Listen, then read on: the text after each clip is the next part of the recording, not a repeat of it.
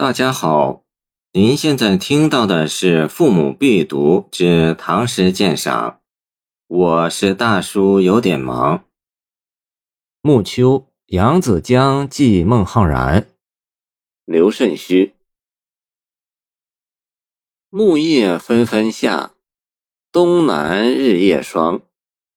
林山香晚暮，天海空晴苍。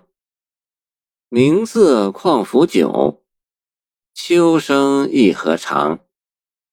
孤舟兼微月，独夜仍月香。寒笛对京口，故人在襄阳。永思劳今夕，江汉遥相望。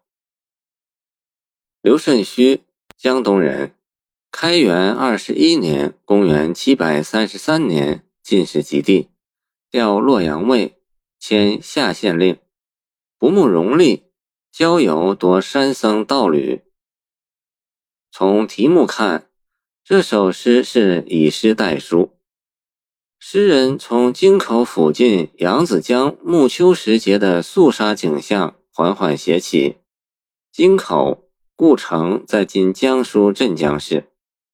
从迷茫的景色中引出独居月乡的客愁，进而怀想远在湖北襄阳的友人孟浩然。全诗在结构上层层演进，步步深入，读来如有人物谈，娓娓情深。全诗大致可分为两个部分，第一部分从开始的“木叶纷纷下”到“独夜仍月香”。共八句，写秋江暮景的月夜客思。统观全诗，作者是在与京口遥遥相对的靠扬州那面的长江北岸，他独自一人临江而望，只见经霜后的树叶纷纷下落。木叶纷纷下，东南日烟霜两句是采用因果倒装的手法，因为东南地势低湿。暮秋时节，雾多霜大，所以树木的叶子纷纷脱落。这里逆笔取势，有力地突出了“木叶纷纷下”这一具有特定含义的秋景，一下子给读者以黯然伤怀的感觉，并融贯全篇。“木叶纷纷下”是从屈原《九歌湘夫人》中换来，“袅袅兮秋风”。洞庭波兮木叶下，作者在“木叶下”三字中嵌以“纷纷”二字，突出了落叶之多。这正与题目中接近初冬的暮秋节后相吻合。下字生动、准确而又巧妙。开始两句看似毫不费力、随意写来，然而其中蕴藏着诗人的意象。接着，作者看到。林山香晚暮，天海空清苍。傍晚时分，长江两岸林山相依，暮色苍茫，而江天相接，一片清苍。两句中“香”字使林山与暮色融合无间，显得暮色广阔无边。“空”字又生动地写出了在余光照映中江上的空明景象。两岸与江中，迷茫与空明，组成了一幅极其形象的秋江暮景图。如果说前四句作者只是在不动声色地客观写景，通过景语来暗示情绪，那么到后四句，作者则是把情景交织在一起来表现，让感情逐渐外露出来。明色况浮久。秋声亦何长？作者临江眺望已久，暮色愈加浓重，只听得江上凄紧的秋风和澎湃的水声，浩大而又苍凉。明色与秋声，从视觉和听觉两个方面使人产生愁绪，而况浮久亦何长的反复感叹，更说明了这种愁绪的沉重。诗人情感直接表露了出来。孤舟兼微月，独夜仍月香。眺望了很久，才看见月亮从江上升起，水面漂浮着一叶孤舟。此时更激起了做客月乡的孤苦之愁。月乡，此是对东南地区的泛指。微月写出月光在江雾笼罩中一片朦胧的景象，与孤舟相应，把羁旅之思表达得更为强烈。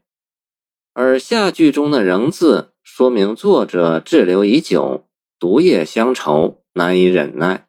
又进一步。下字特为精切，这四句情景交融，在前四句的基础上又深入一层，从中我们可以看出作者感情的逐步变化，为下文勾起无限的故人之思做了充分的铺垫和酝酿。第二部分是最后四句，写对襄阳故人孟浩然的深切思念。它是前八句情景的必然深化，也是全诗的归趣所在。这四句，作者不断变换角度和手法，把思友之情写得淋漓尽致。寒笛对京口，故人在襄阳。作者临江而望已久，由乡愁而引出思友之念，于是他在月下吹起笛子。来抒发对故人思念的情怀，然而这笛声恐怕只有长江对岸的京口听得到。那关山万里，远在湖北襄阳的友人孟浩然怎能听见呢？这两句是从自己方面着笔来写对襄阳故人的思念。寒笛二字不仅表示夜深天冷，也表明笛声凄咽，其思念故人的愁绪。已见诸言外，同时作者以京口之近来反衬襄阳之远，笛声难达，情思难传，思念之中也透露出怅愁之情。最后两句“永思劳今夕，江汉遥相望”，又换了一个角度，从孟浩然对自己的思念着笔，来表现江汉两地的情思相牵。作者想象孟浩然今晚也在思念自己，正在不辞劳苦的吟诗，以表达久别后的怀念之情。那分处汉水和长江两地的友人，襄阳在汉水之侧，都在彼此遥望啊。永思劳今夕，表明了孟浩然的诗人身份，而以写诗来表达相思，还透露出文人风雅。特别是一个“劳”字，更体现出孟浩然对自己的思念之切。这是翻进一层的写法，通过写对方对自己的思念，而进一步表现出自己对对方的强烈感情，从而表现出双方的深情厚谊，诗情婉曲而深厚。遥相望三字还留下了悠远的余味，诗人好像在说。我们不知何时才能再见面啊！结句如袅袅余音，留下了无尽的情思。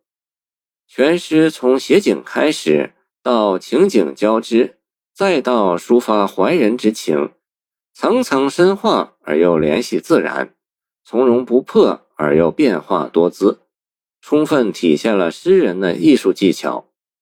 此诗是以诗代书。它就像一篇文笔优美、感情真挚的短札，读来引人入胜。但是它比短札还多了一层诗歌所特有的诗情美和生情美。